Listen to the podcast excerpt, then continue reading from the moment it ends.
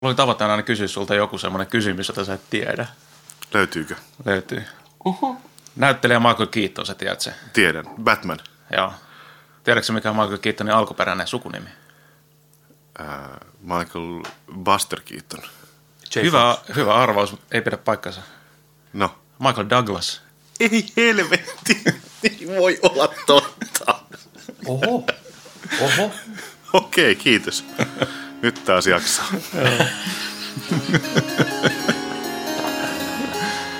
Lähdetäänkö menemään? Joo. Muistatko vielä, kun kaiken ei tarvinnut olla hauskaa? Kaipaatko sitä, kun uutislähetykset loppuivat Lammasfarmin kevätkuulumisten sijasta ydinlaskeuma-ennustuksiin, happosadevaroituksiin, surevien omaisten, tulipalon uhrien tai Ulf Sundqvistin haastatteluun? Oletko jo unohtanut, että pappien kutsumuksena on sylkeä seurakunnan päälle kurinpalautusta? Kertoa synnistä, helvetistä ja ikuisesta tuskasta, Jeesuksen haavoista ja Jumalan vihasta, eikä sutkautella kaksimielisyyksiä lauantai-illan viihdeputkessa koomikon renttujen kanssa. Saatko vieläkin väristyksiä entisajan evankuointiohjeista? Esimerkiksi lentomatka alkoi aina vakavalla muistutuksella happinaamareista ja hätäuloskäynneistä, mutta nykyään naamasi eteen läväytetään vitsikäs animaatio viimeisistä, mutta ah niin riemun täyteisistä minuuteista koneesi syöksyessä kohti maata, vieden sata kaksikymmentä matkustajaa ja kahdeksan miehistön jäsentä tilastomerkinnäksi Wikipediaan. Muistatko, kun peräpukamat, ummetus ja intiimialueen hiivasieni ansaitsevat kunnioituksemme kiusallisina vaivoina, henkilökohtaisina ongelmina, joita hävettiin yksin verhojen takana myötä ja häpeä huumoriksi kelpaamattomina vitsauksina? Jos kaipaat aikaa ennen hauskaa, saattaisit nauttia klassisen, anteeksi, vakavan musiikin konserteista. Me kun vielä uskomme ajanvietteen viimeiseen linnakkeeseen, josta väkisin ympättyä huumoria on tarkkavaistoisimmankin etsittävä ison suurennuslasin ja kaakkoon viritetyn kuulolaitteen kanssa. Me olemme piikkilangoin eristetty turvasatama viimeisille tosikoille. Me olemme umpio, jossa saa ja pitää mutristaa suuta, näyttää hapanta naamaa ja kurtistaa otsaryppyjä kilpaa Sibeliuksen kanssa.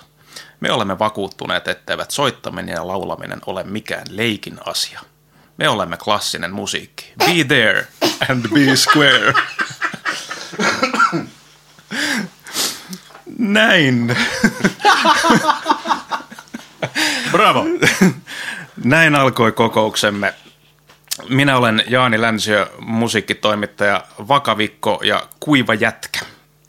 Minä olen Matias Häkkinen, huumorimies, ei saatana, enkä ole, höpö höpö. Ja tänään Säveltaidetoimikunnan vieraana on V I P-vieras, eli hyvin erikoinen vieras, tenorilaulun Esa Pakarinen, Petri Bäckström. Käskettiin sanoa, että hy- hyvää päivää. Ja sen lisäksi voin todeta, että lähestulkoon kahvit ja kultamarit nenästä. Ne meni kokoustarjoulut huonoon käyttöön. Sitten kuitenkin. Hei, tänään puhutaan klassisesta musiikista ja huumorista.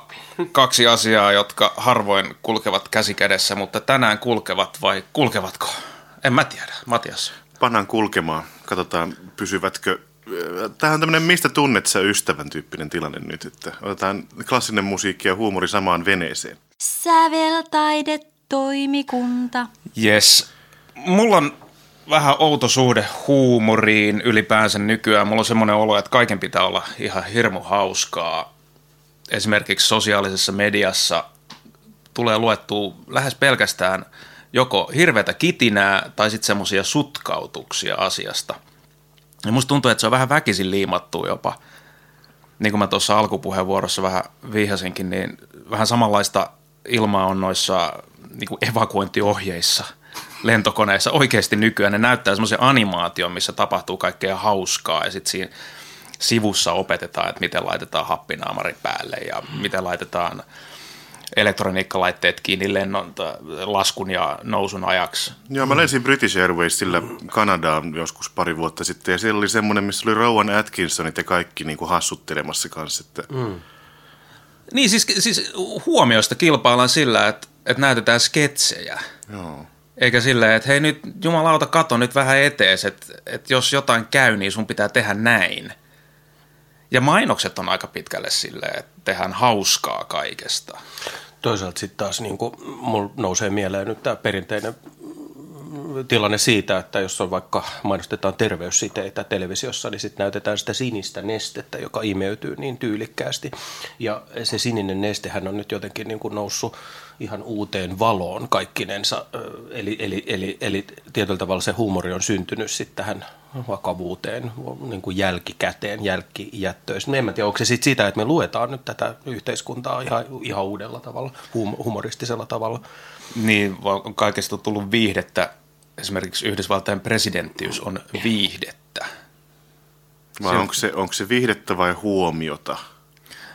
No, eikö viihteellä saa huomiota? Siis siellä on ollut nyt neljän vuoden ajan tosi T V-tähti, joka nimenomaan kilpailee huomiosta olemalla niin kuin räväkkä ja ehkä vähän hauska, siis pilkkaamalla vammaisia mm. esimerkiksi, mm. naisia ja kaikkea muitakin kuin itseään. Ja sitten hän vielä kaiken lisäksi nyt kertoo, että, että suuri osa mediasta niin kuin tulee kaatumaan sen jälkeen, kun hän poistuu näyttämöltä, koska hän on ollut se katalyytti, joka niin. on niin kuin aikaan saanut tämän kaiken hienon. Niin, se on viihdyttävä jätkä. Viihteen. Hmm. Ja mä muistan, kun joskus puhuttiin niin poliitikoista ja että ketkä saa ääniä, niin löytyi tällainen yleispätevä ohje, että se saa ääniä, kenen kanssa olisi hauska lähteä bisselle. Ai jaa, okei. Mä oon ajatellut... Ehkä mä edustan tässä nyt jonkunlaista mennyttä maailmaa, mutta mä oon ajatellut, että ehkä just se äänestyskäyttäytyminen on viimeinen, missä ajattelisit tollain. En mä usko. Kyllä mä luulen, että aika moni semmoinen hassuttelijakin nimenomaan hakee sillä, että mä oon niin hauska jätkä, että vähän niin kuin väriä Arkadianmäelle. Tietäisitte, ketä mä oon äänestänyt, niin pitäisitte mua kyllä kuivana jätkinä myöskin, että huhhuh. Ei, mä pidän sua muutenkin, ei mitään. No niin, hyvä. Ei ehkä kerrota sitä kuitenkaan tässä tilanteessa. Ei, ei. Mutta toi oli kyllä kiinnostavaa, mitä Petri, sä sanoit siitä, että, että sininen neste näyttäytyy humoristisena jälkeenpäin, koska se on niin absurdi juttu alun perinkin ollut. Että ehkä mm, se mm. semmoinen, tässä nyt on ehkä tämmöinen aalto siinä päässä, uima-allasta nyt aika korkealla, missä siis katsotaan kaikkea mennyttä sillä lailla, että miksi olipas tyhmää, miksi ne noin teki. Mm. Ihan naurettavaa. Mm. Ja siinä menee sitten aika monta asiaa ehkä samassa sangossa. Ja sitten meillä on niin kuin, tähän samaan soppaan heitetään vielä nämä, nämä tota, vanhojen sketsien anteeksi pyyntelijät, että aika oli toinen ja, ja, ja silloin lyötiin alaspäin aika pahasti ja rumasti. Ja siihenkin puututaan tässä ajassa, että et, et huumorin aalto käy korkeana. On niin kuin paljon erilaisia ilmiöitä, joita, joiden kautta niin kuin oikeastaan niin kuin katsoo, myöskin katsoa tätä aikaa. Mut mä oon vähän sitä mieltä, että kun huumoria on joka paikassa niin paljon, että se myöskin jonkin verran latistaa sitä. Et mm. nykyään, en, en mä muista montaa kertaa viime viikkojen tai edes kuukausien aikana, että olisin nauranut jollekin mediasta esiin tulelle asialle oikein vatsani pohjasta. Mä nauroin tänään vatsani pohjasta ennen kuin laitettiin rekkiä, kun Jaani luki mulle ääneen vanhoja arvosteluja Helsingin Sanomista. Aivan, mutta nykyäänhän ne on hauskoja. Silloin niitä paheksuttiin aivan kuin viimeistä päivää, että eihän näin voi ihminen kirjoittaa taiteilijoista. Eikä voikaan, mutta nyt siihen on sen verran aikaa jo kulunut, että nyt voi jo vähän nauraa silleen, että on toi ollut aika hurjaa silloin. Niin, eikä se sitä oikeastaan nimellä ketään siellä haukkunut, paitsi yhtä ulkomaalaista kapellimestaria, mutta siis et, et, totta kai siis niin kuin kontekstihan tekee myös hauskuuden ja sillä tavalla, kun ajattelee, kun se ei ole mitään henkilökohtaista kenellekään tämä, mitä sä mulle luit äsken, niin ajattelee vaan, että miltä sen on täytynyt kuulostaa, että joku kirjoittaa noin, niin onhan se nyt todella hauskaa. On, ja tiedoksi, että tulen lukemaan sen myöhemmin tässä lähetyksessä. Mahtavaa. Yes. Klassinen musiikki. Nyt täytyy sanoa, että kun mä tuossa eilen ja männän viikolla ylipäänsä muistelin hetkiä, että kylläpä silloin nauratti konsertissa, niin ihan hyvin riitti yhden käden sormet, vaikka olisi sirkkelimestari sormet. Että täytyy sanoa, että, että mä en muista. Mä en muista. Mä muistan joitakin oopperaesityksiä, mutta silloinkin kyseessä on ollut ohjaus. Mm-hmm. Musiikki sinänsä ei ole kyllä mua naurattanut. Onks vikaa mussa, Dierek?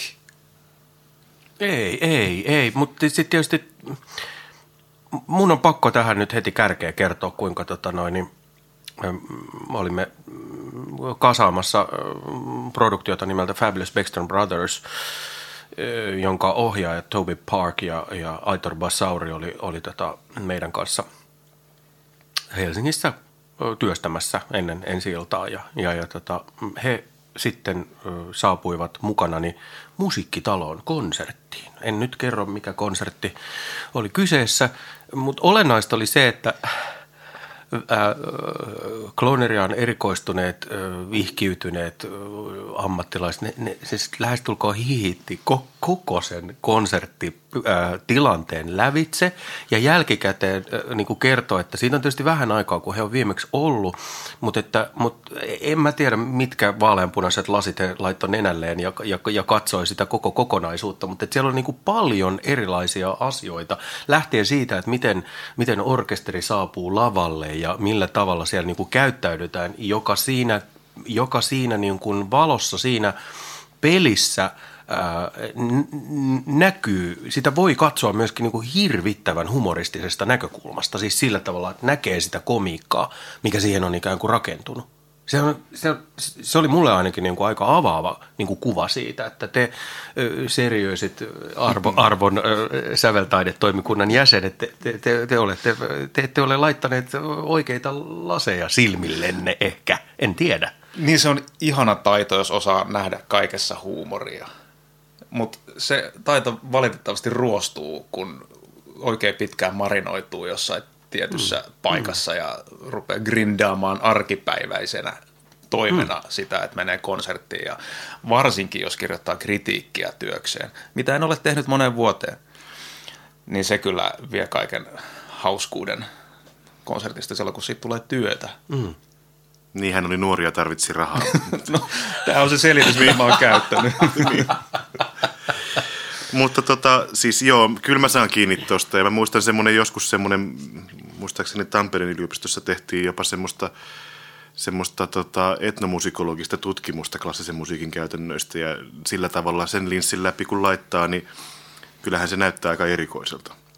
Mutta toisaalta mikä tahansa näyttää erikoiselta. Esimerkiksi linja-autoon meneminen vaikuttaa erikoiselta. Mitä se nyt oli? Siellä on joku ukko jossain lasikopissa ja sitten sä näytät sille jotain, jotain asiaa sun jostain niin kuin väri, värikkäitä valoja vilkkuvasta niin kuin lasilaitteesta. Ja sitten sä jotenkin tiedät, mihin se on menossa ja sitten sä painat semmoista punaista nappulaa, että se lasikopin ukko. No se kaiken saa näyttää kyllä, tältä, kyllä, kyllä, totta kai. Mutta se on huvittavaa etenkin Suomessa, kun kaikki pakkautuu väkisin siihen etuovelle, koska se on nyt sääntö. Ja no, se on ihan typerä sääntö, niin, by the way. Niin, paitsi ei sitä muuten enää ole. Ei ole, ei ole jokerilinjoilla, niin. Mutta muilla linjoilla on. Anteeksi, ne on muuten, Jaani, kollega Länsiö, ne ovat äh, runkolinjoja. Mä, me ollaan, me ollaan tota, arvon kollegat, olemme kohtuullisen kaikana, kaukana aiheesta, mutta tämä on, tämä on hauskaa. Mutta mä haluan kertoa nyt vielä tuohon toisen reflektion, tuohon mitä sä puhuit tuosta hassusta tilanteesta siellä konsertissa, on se, että milloin sä ootte käynyt rokkikeikalla viimeksi? No mulla on varmaan edelleenkin se viime kertainen rollereiden keikka stadionilla.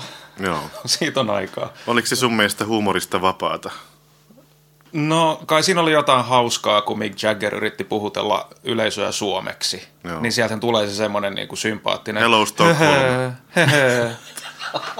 Siis semmoinen pieni, pieni niinku hehe, se puhuu suomea, mutta ei, ei, siis, ei se ollut semmoinen niinku ratkiriemukasta. Mutta esimerkiksi siis, kun ajatellaan jotakin vaikka, kuvitellaan itsemme Tavastia klubille, niin tota, siihen kuuluu aika monta seremoniaa siihenkin tapahtumaan, mitkä ei sitten, ellei niitä erikseen sillä tavalla kato, niin ei sitä välttämättä huomaa, mutta et sekin, että ei, ei, niinku, ei kuulu asiaan aloittaa silloin, kun lipussa lukee ja täytyy maanitella niin kuin lavalle ja täytyy sitten myöskin, niin kuin, esimerkiksi kun soitto loppuu, niin sitten sen kuuluu se sellainen hirveän pitkä, milloin huudetaan, että viivahantmooria.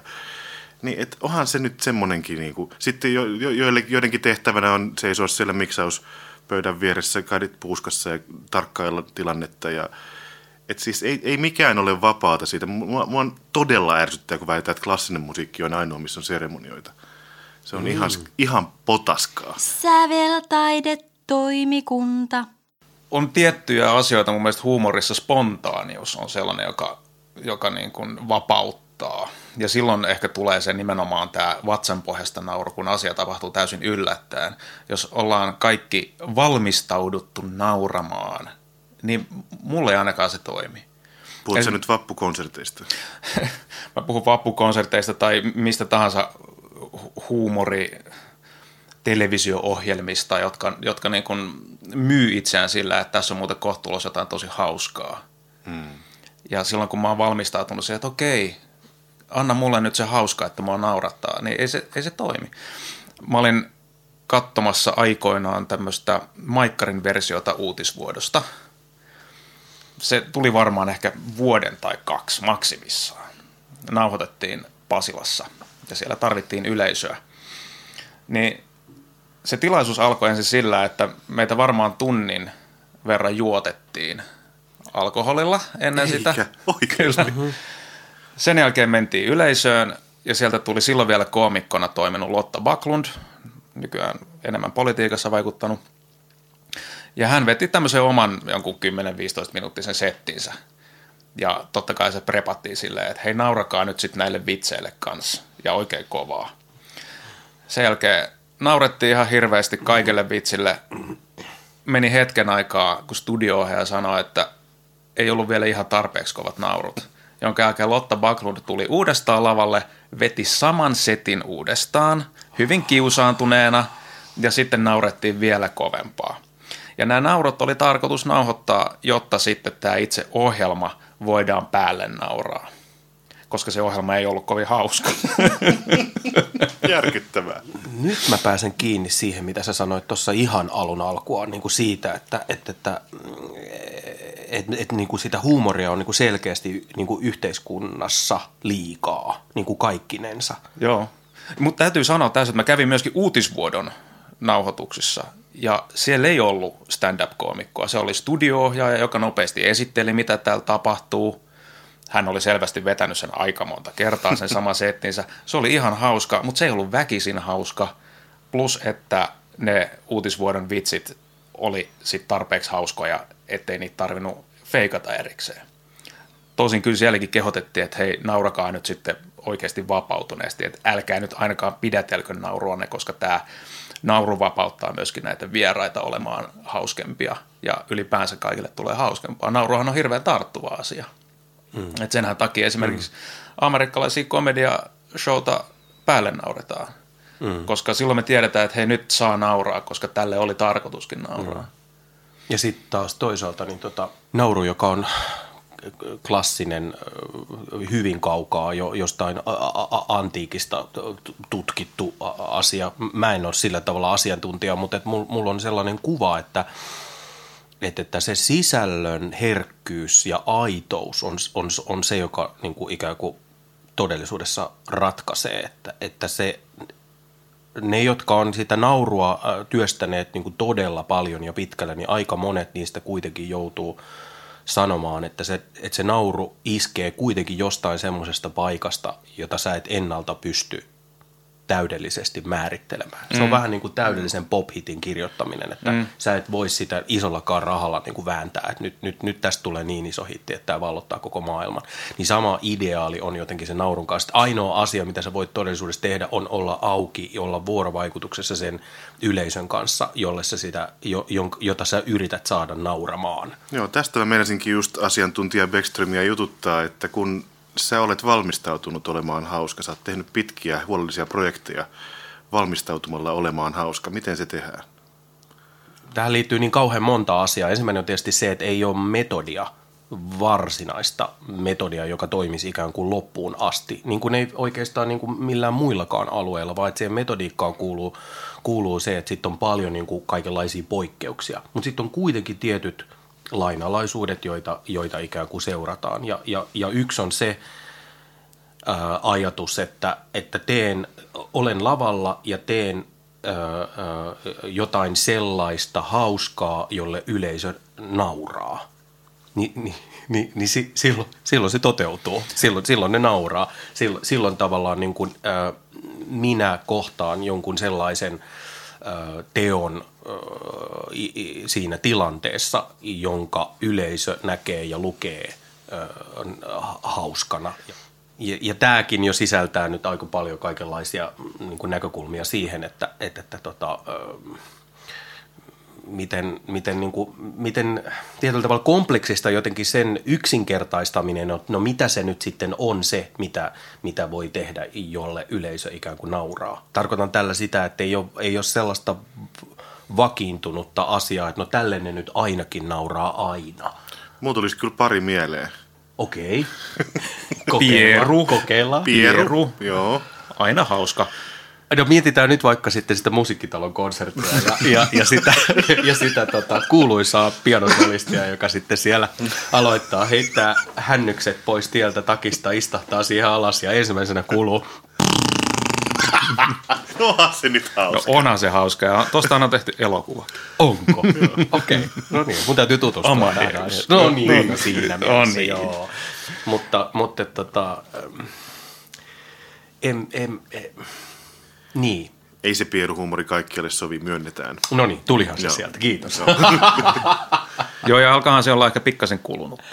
Joo, ja sitten taas toisaalta niin tota... Äh, Mä, mä vetoan niin kuin vielä enemmän siihen, että toki se on, se on, se on valmisteltua, ää, ää, sitä on niin kuin työstetty paljon ja, ja, ja sitten on niin kuin, sit ollaan sillä tavalla auki ja avoimia sen yleisön kanssa vuorovaikutuksessa, että hei nyt, nyt me voidaan yhdessä nauraa näille, niin kuin, näille ää, tilanteille, jossa, jossa, tota, jossa minä näyttämöhahmona koen itsekin antavani luvan meille kaikille nauraa yhdessä niille, niin kuin, niille tilanteille siinä mahdollisessa näytelmässä tai esityksessä, jota, jota, jota on tapahtumassa. Mutta että, mutta sitä, sitä, ei voi, niin kuin, sitä, ei voi, sitä ei voi manipuloida väärällä tavalla, sitä ei voi painostaa, sitä ei voi pakottaa, vaan ne on, niiden tulee niin kuin sisältyä siihen, ikään kuin siihen sisältöön niin, että, että yleisö...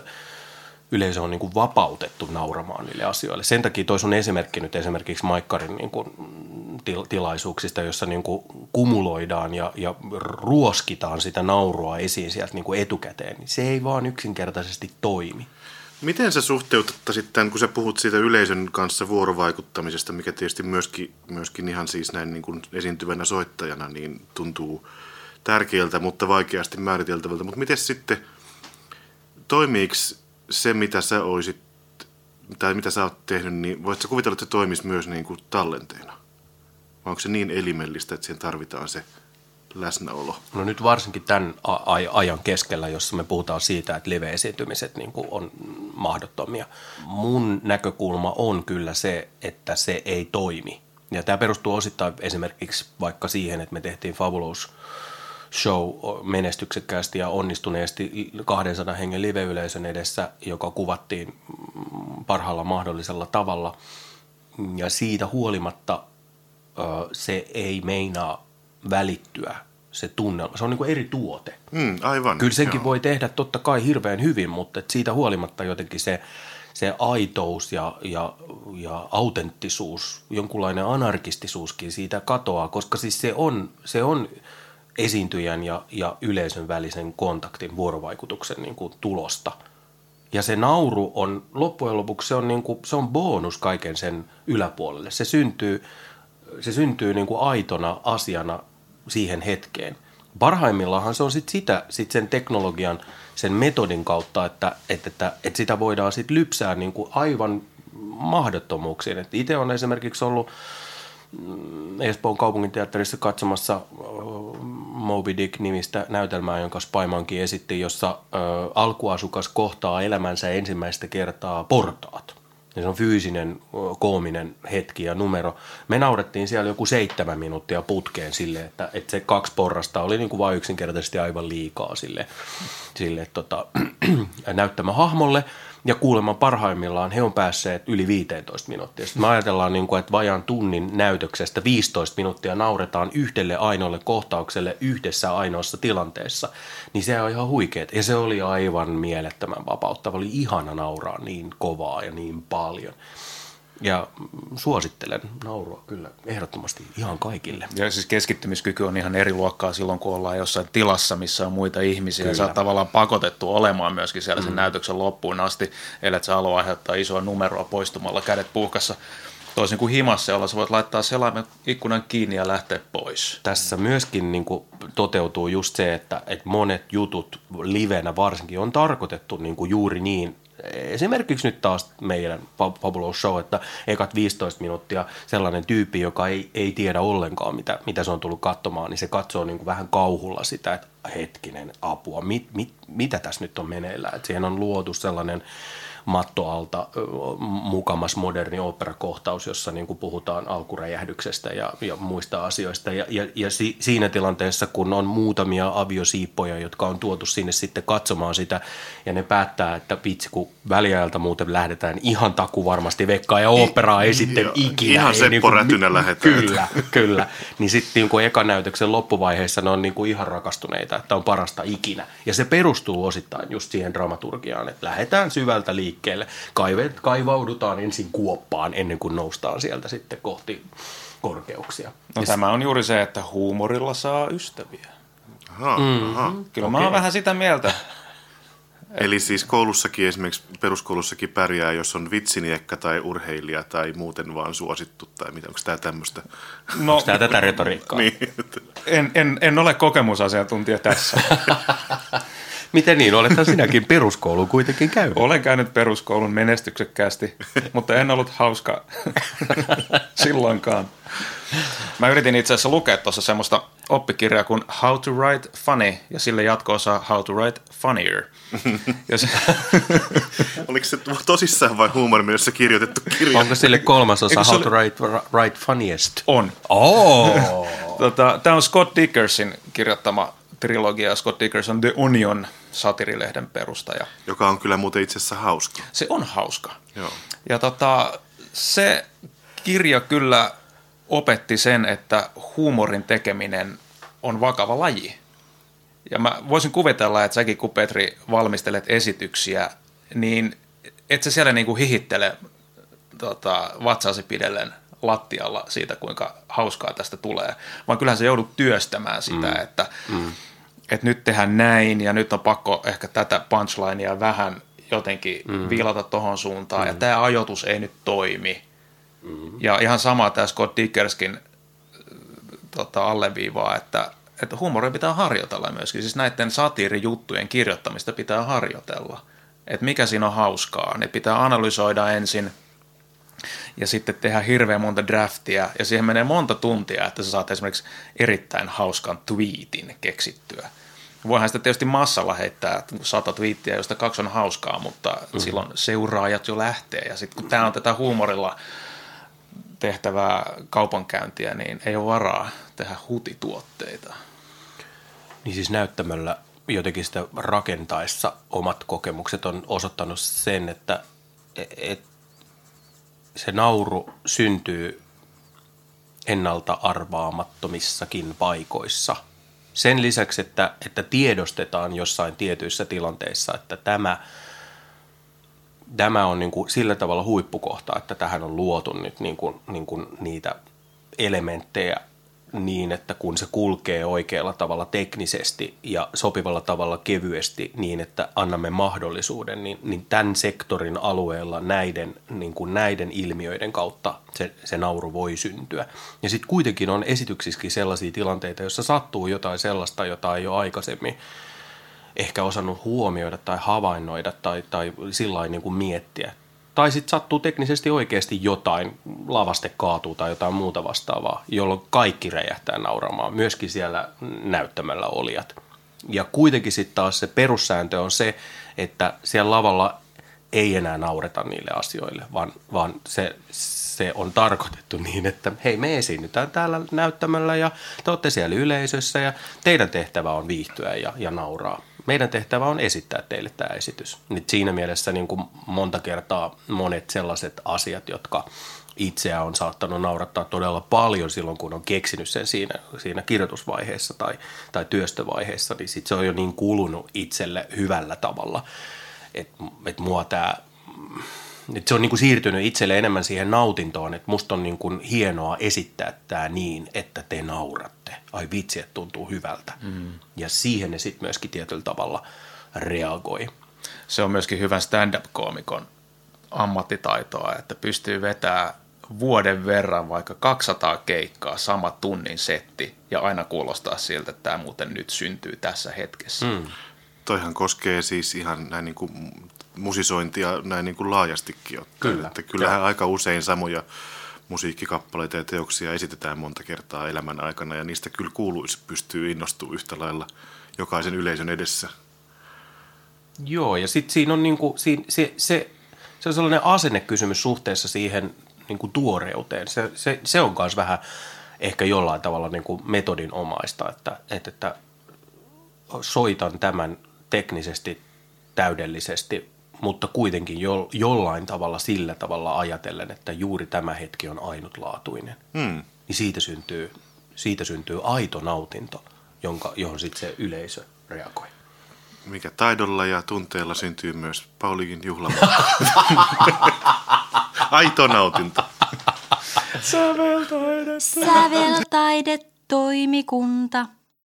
Olisiko nyt aika lehdistökatsaus? Mä en päässyt tohon mukaan. Jos mä saisin aloittaa. Mulla on valtakunnan hapannaama. Lisänimellä tunnetun Seppo Heikinheimon arvostelu vuodelta yhdeksänkymmentäviisi. Tämä on Helsingin Sanomista kahdeskymmenesviides viidettä. Otsikolla Viiniläistä väkinäisesti. Mä oon jättänyt tästä alun pois, mutta tässä on viulistikapellimestari Peter Guth johtanut Helsingin kaupungin orkesteria ja siellä on ollut viiniläisohjelma. Guthin tapa puhutella yleisöä epäselvällä englannilla, josta takariville ei ymmärtänyt mitään, erilaiset takaliston vemputukset, käsien läiskytykset ja muut vaikuttivat teennäiseltä hauskanpidolta, eikä yleisö niihin aina yhtynytkään. Se oli Guthille oikein. Musiikki oli kuitenkin hyvää, ja väliajan jälkeen, kun ehkä tuhat pulloa kuohojuomaa oli siirtynyt toisen muotoisiin säiliöihin, monet yltyivät asiaa puutteellisesti harkittuaan läpsyttämään jalkateräänsä. Kaupungin orkesterin tulee jatkaa tällaisten konserttien järjestämistä varsinkin uuden vuoden päivänä, jolloin helsinkiläisillä on aito tarve pitää hauskaa. Naisille pitää ostaa dirndl, miehille nahkahousut. Nyt ei ollut vappu, vaan tavallinen väsynyt tiistai-ilta. Sen huomasi kaikesta. Näin kirjoitti Heikinheimo ilmeisen pettyneenä viiniläiseen hauskanpitoon. Nyt siis ilmeisesti kyseessä ei ollut toinen viinin koulukunta. Ei, tämä oli sitä ensimmäistä viinin koulukuntaa. tai, tai välikoulukuntaa. Aivan, apukoulu. Apukoulukunta. Välituntikuntaa. Niin, tässä oli Straussien valssia ja polkkia, jotka on ilmeisesti hauskoja kerran vuodessa, jos silloinkaan. Nimenomaan uutena vuotena. Tämä oli muuten Heikinheimon yksi ihan tämmöinen lempilapsi, tämä Helsingin kaupungin orkesterin uuden vuoden konsertti, koska sitä ei ollut silloinkaan eikä ole nykyäänkään. Mutta hän muistutti siitä aika monta kertaa, että kyllä pitäisi olla. Niin jotta olisi hauskaa, niin pitää uuna vuonna soittaa, vai? No ylipäänsä pitää soittaa, niin. Että tarvitaan tämmöinen suomalainen perinne kanssa. Mutta silti se niin kuin kritisoidaan rikki sitten, kun se esitetään. Ei, tämä oli toukokuussa. Aha, no niin. Okay. Joo, jos tämä olisi ollut uutena vuotena, tämä olisi ollut parempi. Aivan. Ahaa. Koska se uutena vuotena on aito tarve pitää hauskaa.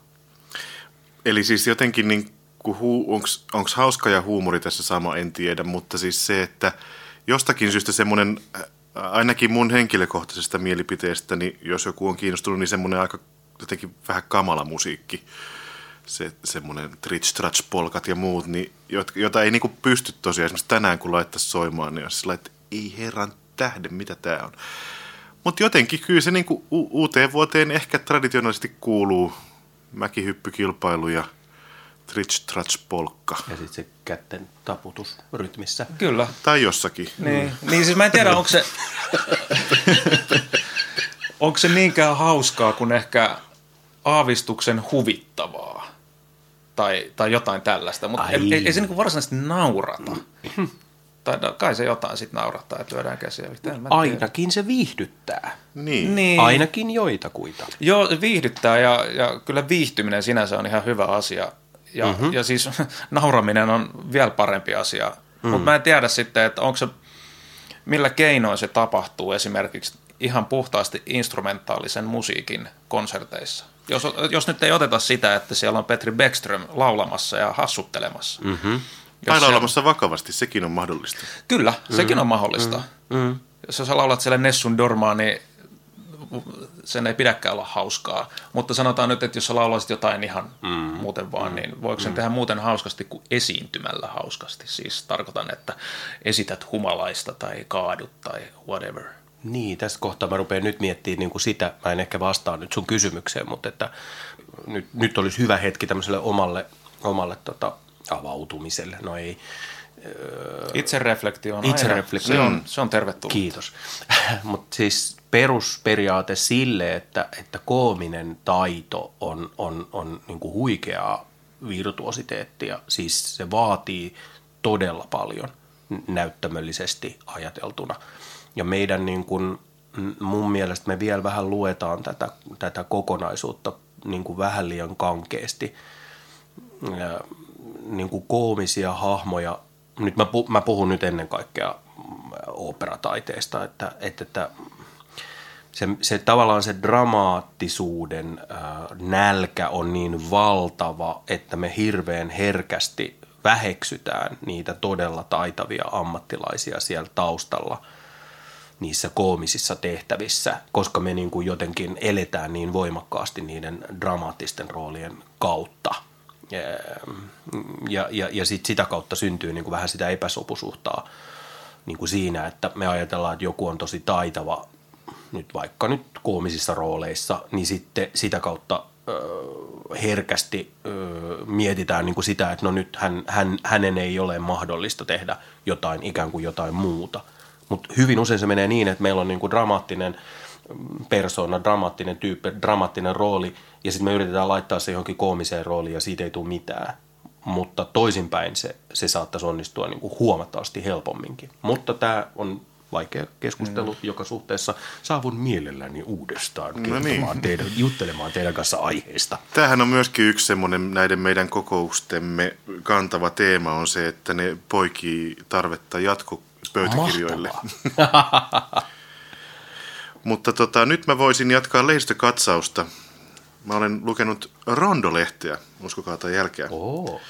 Mutta toi on ilmeisesti tältä vuosituhannelta. Tää on tältä vuosituhannelta. Tää on numero seitsemän vuodelta kaksituhattakuusi. Ah, ihan uusimpia. Kyllä. Tässä on kansi, kansikuva henkilönä Mariss Jansons, joka johdattaa muusikot nuottien taakse. Mm, Mariss Jansons, rip. Kyllä. No niin, mutta sitten siirrymme tänne itse asiaan. Täällä on äm, Ajassa-niminen ä, palsta. Harri Kuusisaari kirjoittaa ja haastattelee Lea Klemolaa otsikolla Pölyt pois oopperasta. Lea Klemola on siis ohjannut Figaron häät Kokkolan oopperaan. Ä, ja siteeraan täten. Lea Klemola haluaa tuoda Figaron häiden henkilöt tälle vuosisadalle. Hän ei etäännytä tai parodioi oopperaa, mutta välttää keittiörealismia. Hänelle ooppera on liioittelun taidetta, kun taas hyvä draamateatteri on sitä, että huomioon valokiila suunnataan tarkasti johonkin. Kyllä Figaron häät farssi on, mutta en halua naurattaa naurattamisen vuoksi. Haluan nauraa silloin, kun tunnistan, että joku asia on totta ja vaikkapa vaarallinenkin. Hmm. Mitäs siihen sanotte? No mä, niin, siis mun täytyy tommosesta pölyt tomuttaneista oopperaohjauksesta mainita Pajatso ja Cavalleria Rusticana Savonlinnasta. Silloin oli ohjaajana Kari Heiskanen. Oliko tää se prätkäjuttu? No siinä oli Cavalleria Rusticanassa oli kaksi tämmöistä rikollisjengiä, joo, jotka kilpaili keskenään. Ja toiset ainakin oli kovastikin päihteisiin päin. Ja se jättiin moottoripyörällä pöydällä. Taisi olla, joo. joo. Aivan tolkuttoman hauska. Ja Pajatso oli etenkin sellainen, jossa koko ajan oli vähän niin kuin pakko nauraa, koska se oli ihan tolkuttoman kekseliäs. Kun siinähän on tämä pitkä loppukohtaus, jossa esitetään teatteria. Ja mm. sitten samalla nämä päähahmot käy omaa avioriitaansa läpi. Eikö kukaan oikein tiedä, että onko tämä nyt teatteria mm. vai, vai mm. todellisuutta.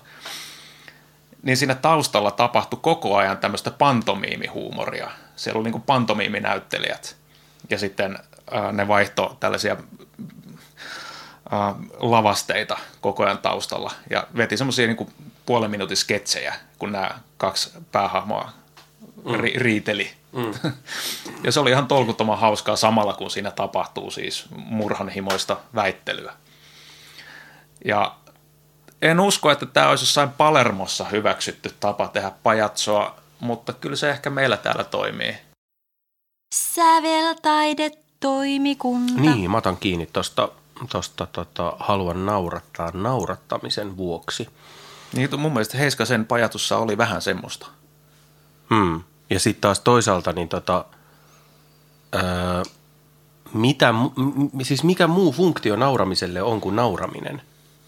Joo, tästä mä olisinkin itse asiassa, mä laitoin oikein muistiinpanon, että siis onko nauru ja hauskuus mukaan oikeasti sama asia? Välttämättä edes. Niin, ja siis, no mä otan tässä kohtaa, nyt liitän tämän siihen keskusteluun, kun keväällä, keväällä käytiin tota noin, öö, covid-fantuttesta julkisuudessa. Mulle jäi sellainen kuva, että, että ensin ohjaaja totesi, että, että opera ei ole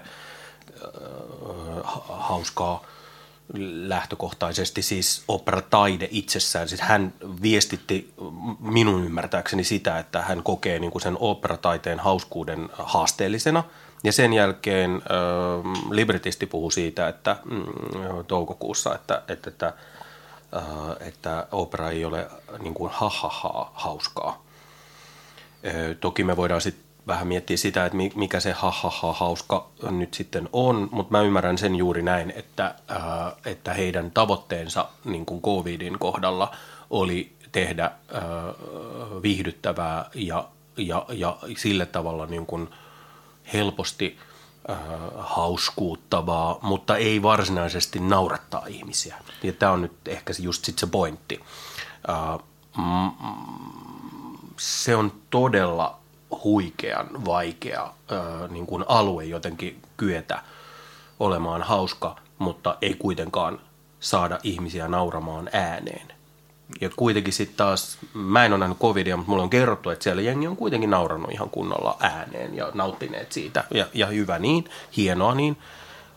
Haasteet on paljon kaikenlaisia. Ihmiset istuu maskit naamalla, heidän ilmeitään ei näy lavalle, ei, ei tule sellaista vuorovaikutusta. Me ei kuulla sieltä sen maskin takaa myöskään sit sitä yhteistä räjähtävää naurua, kaikki tämmöisiä asioita. Mm. Kaikki vaikuttaa kaikkeen tuollaisessa tilanteessa, mutta siitä huolimatta niin kuin, kyllä, kyllä mua niin kuin pikkasen huolestuttaa se, että me niin kuin lähtökohtaisesti asetetaan oopperataide jotenkin niin kuin, niin kuin hiukan liian korkeaan asemaan, että me ei voida ikään kuin nauraa sille tai nauraa sen kanssa, tai nauraa ääneen kunnolla äh, oikein niin kuin vatsan pohjasta. Mä haluaisin nähdä, että operataide kestäisi myöskin taiteena sen, että se ei ole niin kuin, niin kuin liian korkealla siellä jalustalla. Mutta mut eikös meillä ole semmoinen jaottelu olemassa, että opera on vakavaa ja hauskaa, jo niin kuin lähtökohtaisesti. Ja niin kuin buffaa ja seriaa. seriaa niin.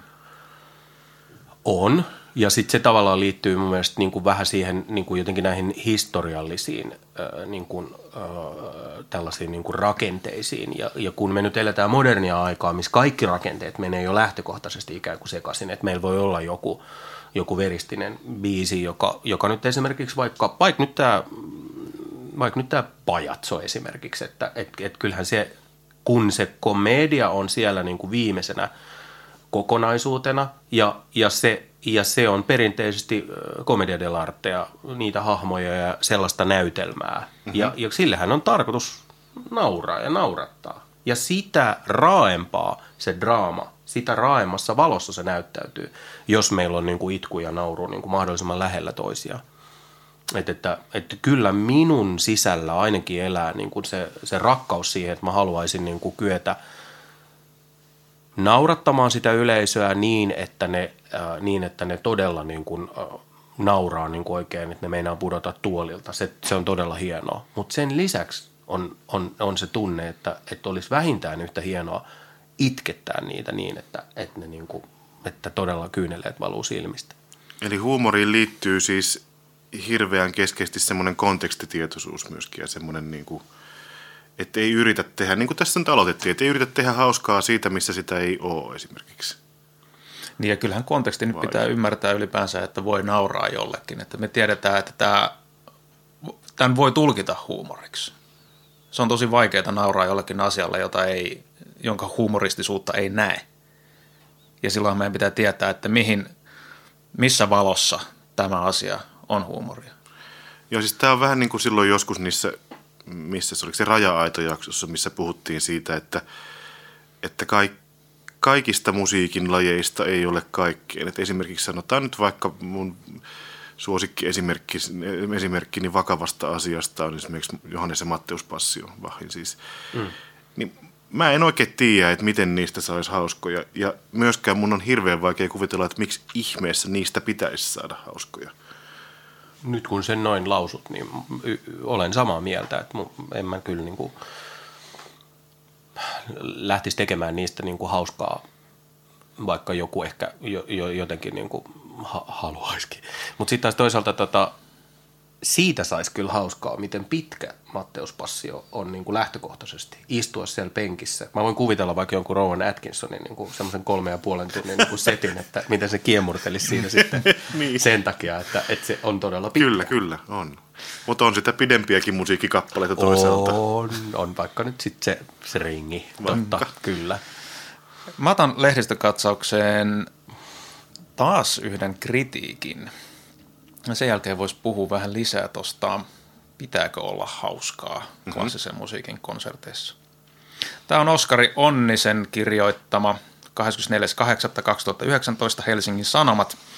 Ja tämä on nettiversio, eli tässä on varmaan ihan eri otsikko kuin mitä paperiversiossa, mutta se kuuluu näin. Anna Meredith soitti huvilassa vuoden hauskimman keikan. Olisipa Apocalyptica ollut kuuntelemassa, miten Metallicaa kuuluu versioida. Voisi kuvitella, että Meredithia on klasarimaailmassa tympinyt sen ehkä suorastaan geneettinen ominaispiirre, lapsellinen tosikkomaisuus ja absoluuttinen huumorintajuttomuus. Ja sieltä irtauduttuaan hän on kenties löytänyt samoja piirteitä popista ja päättänyt tehdä niitä naurunalaiseksi parhaansa mukaan. Huvilateltan konsertti oli sanalla sanoen hillitön, mutta ei missään nimessä vitsi. Juuri nautittavampi se ei kaikessa laittomuudessaan olisi voinut olla. En muista, milloin olen nauranut keikalla samalla tavoin ääneen esityksen törkeydelle ja kohtuuttomuudelle. Huumorin ymmärtääkseen pitää toki tunnistaa tekniikkapakkomielteisen opistojäbämuusikkoiden tyypillisimmät piirteet. Se, kuinka miehet soittavat minulle kitarasooloja. Niistä lähtökohdista toiseksi viimeisenä kuulussa The Vapors-kappaleessa väläytelty yksitoista kahdeksasosa tahtilaji tuntuu vuosisadan parhaalta musiikkiläpändeerokselta. Ja tietenkään Meredithin bändissä ei ole basistia, vaan tuubisti. Miksaaja seuraa soittoa partituurista. Koko keikka oli tällaista surffaamista korkean ja matalan sekä koulutetun ja kouluttamattoman välillä. Kuvio tiivistyy lokakuun lopussa ilmestyvän Meredithin toisen poplevyn Fibsin ensisingleen Paramouriin. Neliminuuttisen ensimmäisen jakson kitaristi Jack Ross ja sellisti Maddie Cutter tiluttavat minkä ehtivät. Toisessa osassa Meredith itse soittaa klarinetillä kevyt vivaldimaisen paisuttelun. Lopuksi kuullaan Rossin kitarasoolo, jonka alku oli Dire Straitsia ja loppu parasta ja pahinta kuviteltavaa kikkelöintiä kitarasankari Steve Vain tapaan, eikä nauru lakkaa. Tekisipä Martsi Nyman taidoillaan jotain tällaista, kollega toteaa. Moni muukin viite on ilmiselvä. Vaikka popin ja klassisen törmäämisestä on puhuttu vuosikaudet, Meredith saa molemmista parhaan irti asettumalla sokeiden pisteiden yläpuolelle. Sieltä käsin Taken-biisiin voi ympätä mölinälaulua lähes Nirvanan Lithiumin melodialla. Tulevan levyn seuraava single Inhale Exhale olisi ollut kuin luotu Paula Vesalan laulettavaksi. Ajatuksesta Kanye Westistä sämpläämässä Meredithin pop-läpimurron luonnutta nautiluskappaletta ei pysty päästämään irti sen kerran hoksattuaan. Viimeisenä kuullaan epämääräinen cover Metallican Enter Sandmanista. Hienostunutta sovitusta tärkeämpää on yleisön spontaani riemu, jonka yllättävän ikivihreän kuuleminen välittää. Toivoa sopii, että Apokalyptikan Eikka Toppinen oli katsomossa muun pönötyseliitin seassa. Kiitos Oskari, nyt oli kyllä asiaa. Niin, kriitikko Oskari Onninen kävi nauramassa tahtilajeille ja kevyt vivaldimaiselle paisuttelulle juhlaviikkojen huvilateltassa ja siellä ei pönötyseliittiä tuolla kertaa näkynyt. Hän oli vaikuttunut. Joo. Niin.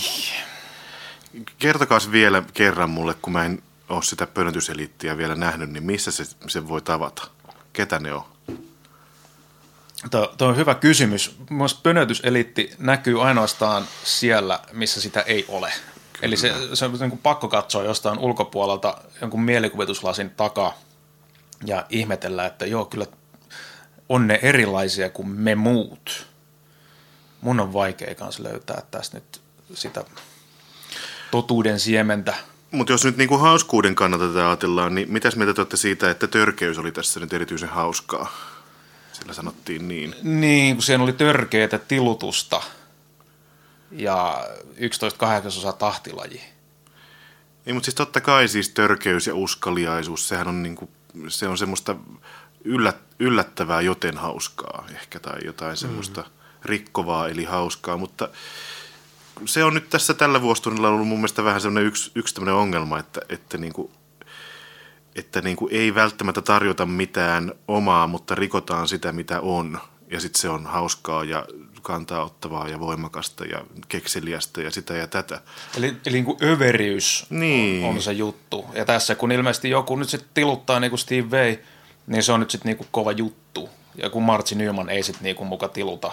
Musta toi tuoksuu toi arvio niin kuin kaikkinensa niin kuin sanataiteelta it, itseltään. Että, että, että siellä oli niin kuin hienosti kuvailtu kaikenlaisia asioita ja hän oli selvästi hyvin vaikuttunut tästä ja, ja, ja sitten sitä kautta jotenkin hän oli nyt sitten laittanut nämä tahtilajit ja, ja, ja vivaldimaisuudet sinne niin kuin semmoisina sanakuvina. Mielenkiintoista olisi ollut niin kuin myöskin kokemassa itse keikka sitten, että no mm. mitä se sitten ikään kuin oli. Mm. Ton perusteella se kuulosti siltä, että se oli tämmöinen mash-up. Niin kuin, että, että no just näin, tämä kans, että siis tämä oli semmoinen myöskin, siis kun jälleen kerran tätä pönötyseliittiä täällä, täällä kritisoidaan semmoisesta, mitä oikeastaan ehkä Oskari Onninen edusti tässä itse, eli siitä, että, että hän osoitti, että hän tunnisti nämä ja nämä viittaukset ja sivistys tässä niin kuin, että sivistys on tärkeää, kunhan se kohdistuu näihin asioihin. Mm. Mm. Mistä se on ongelmallinen asenne se, että, että syytetään muita siitä, että vaaditaan jonkunlaista ymmärrystä ennen kuin jotakin musiikkia voi ymmärtää tai jotakin valmistautumista tai jotakin hyi, hyi olkoon koulutusta esimerkiksi siellä puhuttiin myöskin. Mutta ei huomata sitä, sitä hirttä omassa silmässä siitä, että, että ne, jotka asiat on itselle tärkeitä, niihin suhtaudutaan ihan samalla tavalla kuin mitä kritisoidaan muita. Hmm. Ja kyllähän tuon huumorin tunnistamiseen tarvii tosi paljon sivistyneisyyttä, harrastuneisuutta, koulutusta, koska muuten se saattaa vaikuttaa ainoastaan typerältä. Mun täytyy sanoa tähän vielä, kun tuolla aluksi kysyttiin, että, että onko mahdollista siis instrumentaalimusiikkia pitää hauskana, niin jos tätä kautta lähestytään, että siis mun täytyy sanoa, että mä hihittelen konsertissa aina silloin tällöin, kun joku, joku esimerkiksi niin toinen tsembalisti esimerkiksi soittaa jonkun tietyn jutun vähän sillä lailla, että ollaan, tiedätkö, näin niin, ja sillä lailla, että ehkä käyttääkin jossain vaikka tuhatkuusisataaluvun alkupuolen tyylissä vähän niin kuin joko varhaisempaa tai myöhäisempää tapaa harmonisoida tietty basson sävel. Niin tota, et kyllähän se totta kai huumoria voi löytää sit sieltä, jos niin kuin on ihan superspesifissä mm-hmm. tilanteessa. Mm-hmm. Samalla tavalla kuin, että ei nyt välttämättä ihan kaikki tiedä, kuka on Steve Vai vai Vai, miten se nyt edes laustaa, en muista. Joo, ja hyvin hauskaa on lukea vitsikirjoja jonkun tietyn alan sisältä.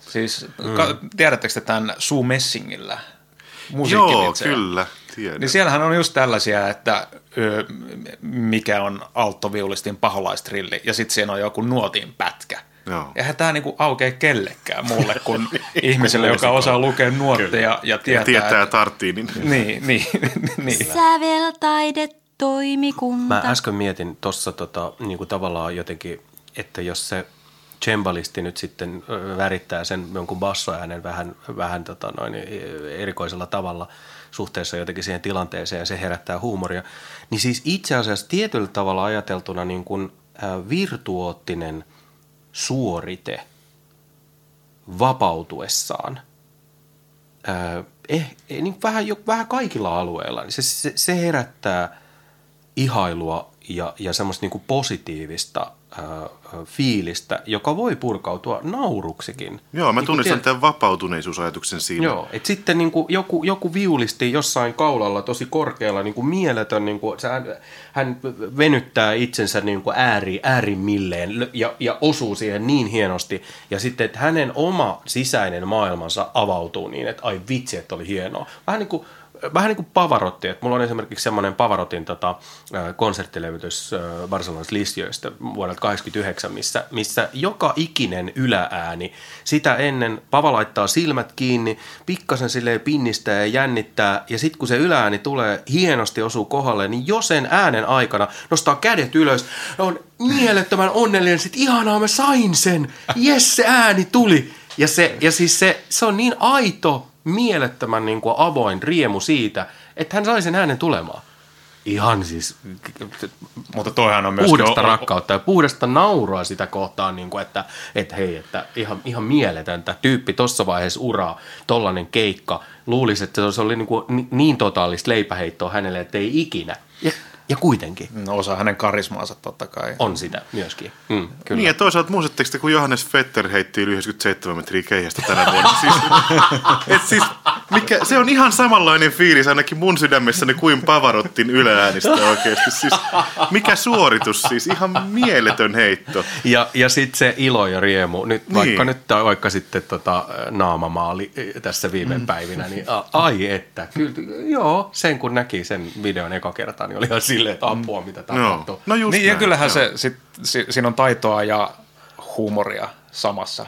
Vapautuneisuus, se on, mutta kyllä, joo, se on kyllä. Se. Mä olin, siis kun puhutaan nyt tästä, että pitää vähän niin kuin tietää konteksti, jotta pystyy nauramaan. Mä olin Kansallisoopperassa kuuntelemassa Piano Espoon jotain päätösresitaaleja, missä oli Marc-André Amelin soittamassa, ja hän soitti ylimääräisenä kappaleen, joka alkoi kuin Chopinin minuuttivalssi. Se oli niin kuin itsessään ja yleisön mielestä aika hauska juttu, koska se on niin kulunut ylimääräinen, että okei, että, että okei, sä tulet sitten ylimääräisenä vetää minuuttivalssi, selvä. Sitten kun se lähtee kertaamaan sitä alkua, niin se muuttukin niin, että, että Amelin alkoi soittaa omaa versiota siitä niin, että ne olikin sekunteja, nämä kuviot. Mm-hmm, mm-hmm. Siinä on yksi, y- yksi vitsi, minuuttivalssi, mm-hmm, sekunneissa. Aha. Ja jossain kohtaa sitten hän ympäsi siihen päälle Ravelin La Valsea. Aivan. Ja tämä oli jo semmoinen, että sitten yleisö rupesi oikeasti hörähtelemään. No, mutta tämähän oli ihan sama juttu, mitä Onninen kuvaili justiin tuolla. Nimenomaan sitä, joo, että vedetään överiksi. Joo, kyllä. Tai ja... niin kuin, että esimerkiksi ne Godowskin versiot Chopinin etydeistä, missä niitä on useampi päällekkäin. Kyllä. Mutta se täysin överiä, joten se naurattaa. Että aivan. Kun, joo, tottahan se on. Ja virtuoosisuutta siitä, että kykenee sen niin kuin virheettömästi suorittamaan. Joo, joo, se on just silleen, että et, mitä toi jätkä puuhaa. Mm. Ja se niin kuin naurattaa. Naurattaa jo pelkästään se, että no, et, et mm, niinku, et mm. onko tämä todellista edes. Mm. Mutta sitäkään ei välttämättä taju, jos ei ole itse joskus yrittänyt soittaa pianoa esimerkiksi. Sepä se. Että voihan se mm. olla, että mm. et semmoiselle, joka ei, ei niinku tunnista, että kuinka käsittämättömän kompleksista se on, niin se ei välttämättä ole hauskaa. Mm. Mm. Tästä on näitä mm. instrumentaalihuvituksia säveltäjillä on muutamia. Esimerkiksi uskokaa, että älkää Hindemith kaikista maailman säveltäjistä on tehnyt tämmöisen ihan avoimesti humoristisen kappaleen nimeltä Alkusoitto lentävään hollantilaiseen, kuten sen soittaisi huono kylpylä orkesteri kaivolla kello seitsemän aamulla. Ja jos se, jos se, siis ilman tätä nimeä, se kuulostaisi vaan siltä, että siinä on ihan oikeasti huono kylpylä orkesteri, joka yrittää soittaa lentävän hollantilaisen alkusoittoa. Mutta sitten kun tämä on niinku nimetty tälleen, no se on mm-hmm. hauska ehkä noin minuutin. Mutta sitten se, sit se vaan jatkuu loppuun asti sillä, että se on vaan huonosti soitettu. Mm. Mutta onko tämä tämmöinen retuperän V P K-tyyppinen juttu? Ei, ei ole läheskään niin kekseliäs. Okay. Ei läheskään. Mutta tarkemmin notatoitu Hindemitin tuntien. On ihan varmasti. Ja sitten toinen on, on Mozartin Ein musikalischer Spaß. Sehän on niin kuin olevinaan hauska, mutta sehän nauraa vaan sille sen ajan traditiolle, jota hän... imitoi huonosti. Hän, hän niin kuin säveltää kuin säveltäisi huonosti. Siinä on kaikenlaisia niin kuin sävellysteknisiä heikkouksia. Ei ne aukea, ellei ihan oikeasti tunne musiikkia mm. tosi hyvin. Muuten se on vaan, että he, se soittaa huonosti. No. Ei, ei Mozart on niin huono säveltäjä, että se säveltäisi niin tyhmää kappaletta, että, mm-hmm. että siellä on vaan vääriä ääniä. Mozart on paljon hauskempi ihminen kuin se. Eli se on sellainen niin sanottu esittäjän kappale. Mun mielestä on tutkijan kappale. Se, se humori hu, niin kuin välittyy sillä, että tutkitaan nuotteja ja nähdään, että ahaa, hei, täällä on rinnakkaiset kvintit. Mm. Tai jotain mm. tällaista. Ettekö te muka tunnista niitä vauhdissa? Niin, tai onko se sitten humoristista, kun se osuu kohdalle? Oho, siellä oli rinnakkaiset kvintit. Toi tota, P D Q Bach, joo. Siis Pretty on, damn quick Bach. Onhan näitä, tota, onhan näitä niin kuin, et esimerkiksi kun työstettiin tota Little Nightmare Musicia, pientä äh, kauhusoittoa, niin, niin tota, se on teknisesti niin kuin tosi hankalaa niin kuin ylläpitää ikään kuin sitä musiikillista vitsiä äh, dramaturgisesti ajateltuna niin kuin pidempään. Äh, ja sitten se alkaa niin kuin kaipaamaan jotenkin niin kuin vielä lisää substanssia itseensä ollakseen niin kuin kokonaisuutena sitten kokonaiselämyksenä niin kuin sellainen voiton puolelle viety huumoripläjäys. Ja sitten siellähän oli, YouTubesta vähän tutkailin, että, että tota, säveltäjän teoksia oli myöskin ö, oli tämmöinen urheiluselostus, jonka yhteydessä suoritettiin musiikillisia tehtäviä myöskin. Jaha. Ai kenen säveltäjän? P D Q Bachin. Ai hänellä on tämmöinen. Joo, kato. Että se on semmoista niinku konseptuaalista sitten taas suhteessa, niinku, suhteessa niinku mu- muusikkouteen, kla- klassisen taidemusiikin huumoriin, jos tällaista... tällaista tota, niin lyhyt, lyhyt tota, taustatieto. P D Q Bach on siis pseudonyymi, millä on jonkunlainen, jonkunlainen semmoinen taustatarina, että hän on, hän on tätä Bachien mu- muusikkosukua, mutta... kapinallinen. Niin, joo. Ja sitten hän elävässä elämässä taitaa olla joku sä, sävellyksen teoriaopettaja, jotain vastaavaa. Joo, tämä, tämä, tämä, tämän ilmiön luoja. Ja se on ollut hauskaa hetkinen kahdeksankymmentäluvulla. Suunnilleen. Sitä aikaa. Kyllähän niitä yhä edelleen yritetään esittää niin kuin sitä Beethovenin viitosta, jossa on selostaja, urheiluselostaja mm, samaan mm, aikaan, ja mm. siellä tapahtuu vääriä ääniä, joihin sitten selostaja reagoi ja asiantuntija kommentoi livenä. Se on ihan hauskaa ekalla kerralla, mutta sekin on vähän vienytetty vitsi. Voisiko se syntyä tänä, tänä vuonna se ilmiö, se esimerkiksi P D Q Bach, tai joku Victor Borge tai joku tämmöiset, voisiko ne, voisiko ne syntyä tänä vuonna? Se vaatii niin hirveästi sitä harjaantuneisuutta, että joku, joku Dudley Moore tai, tai Victor Borge on oikeasti hauska. Siis ihan vaan niin kuin, sun aika paljon pitää tietää niiden vitsien taustoja ennen kuin ne naurattaa. Niin, yhdessä. Mutta et sitä mä just tarkoitan, että voisiko semmoista tarjota ikään kuin suurelle yleisölle tänä maailman aikana? Että löytyisikö, löytyisikö semmoista, semmoista tilausta semmoiselle klassisen musiikin huumorille? Tai niin kuin, että olisi televisioituja koomikkokeikkoja. Niin kuin tämmöisen niin prime time. Jukka Nykänenhän pystyisi tekemään no, just sitä. Just niin, kyllä, mm, kyllä. Mm, ihan ja, helposti. Ja sitten meillä on nämä... Niin kuin nämä nämä ikuidesmannet joot ja, ja, ja muut vastaavat. Niin kuin, ja Choosed Violin. Violin jotka, jotka niin kuin myöskin sit näiden, tämän uuden median puitteissa niin kuin pyrkii niin kuin luomaan näitä u- u- uusia, uusia tota, ilmiöitä. Joo, mutta niin, no, me ollaan niin kuin vähän käsiteltykin oikeastaan niin kuin jotenkin niitä ongelmia, mitä, mitä niihin sitten niin kuin liittyy. Että pitää olla niin kuin tosi paljon taustatietoa lukeakseen ikään kuin sitä, että mikä nyt on niin hauskaa ja mikä siinä sitten on ikään kuin hauskaa. Ja herkästi katsoja sitten rupeaa ajattelemaan, että mä en ymmärrä, näitä, mä en, en ymmärrä musiik- musiikkia tarpeeksi niin kuin pystyäkseni nauramaan rinnakkaisille kvinteille. No niin. Hei, nyt täytyy vielä sanoa, siis tämähän on yleinen kritiikki, että en voi tulla konserttiin, kun en ymmärrä niin paljon, ja se on musta potaskaa. Kyllä kannattaa aina kuunnella, siitä saa sen, mitä saa, ja kaikki kokemukset on yhtä arvokkaita silloin, kun ne tapahtuu ihmisen sisällä. Mutta et huumorin suhteen se on ehkä eri. Et huumoria, huumorista ei voi nauttia, jos ei ymmärrä, mistä on kyse. Säveltaidet. Toimikunta. Mä esitän haasteen kuuntelijoille. Mä haluaisin nähdä se ja se reacting to säveltaidetoimikunta. Sellaisia kommenttiraitoja. Sillä että tiedättekö te, kun jonkun pää on pienellä siellä alakulmassa, kun video menee, se, se on sellainen, oh my god, nyt se sanoi noin. Ne on yllättävän viihdyttäviä. Ne on yllättävän viihdyttäviä videoita. Mutta että kaikki nämä esimerkit, mistä me ollaan puhuttu, että on hauskoja, niin nehän toimii ihan muulla tasolla kuin se, että on puhtaasti instrumentaalista hauskaa. Väittäisin näin. Liittyykö tämä siihen ohjelmamusiikin ongelmaan, että on vaikea siis määritellä sitä, miten se ko- vastaanottaja sen kokee? Joo, varmaan tohon, mutta myös vaan siihen, että se, se huumorin kieli on jossain ihan muualla kuin sävelissä mm. itsessään. Että kyllähän meillä aina joku mielikuva tulee väkisinkin ja sitten me naurataan ehkä sille mielikuvalle. Ja siis totta kaihan voi olla hauskaa, vaikka, vaikka ei ole tarkoitettu.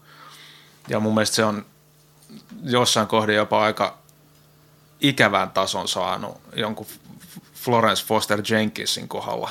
Jos on ymmärtänyt oikein, niin se tarinahan on ollut niin, että hänellä oli, hänellä oli suuri omaisuus, jonka hän peri vanhoilla päivillään. Ja siinä tilanteessa hän on sitten esiintynyt julkisesti sen pari hassua kertaa.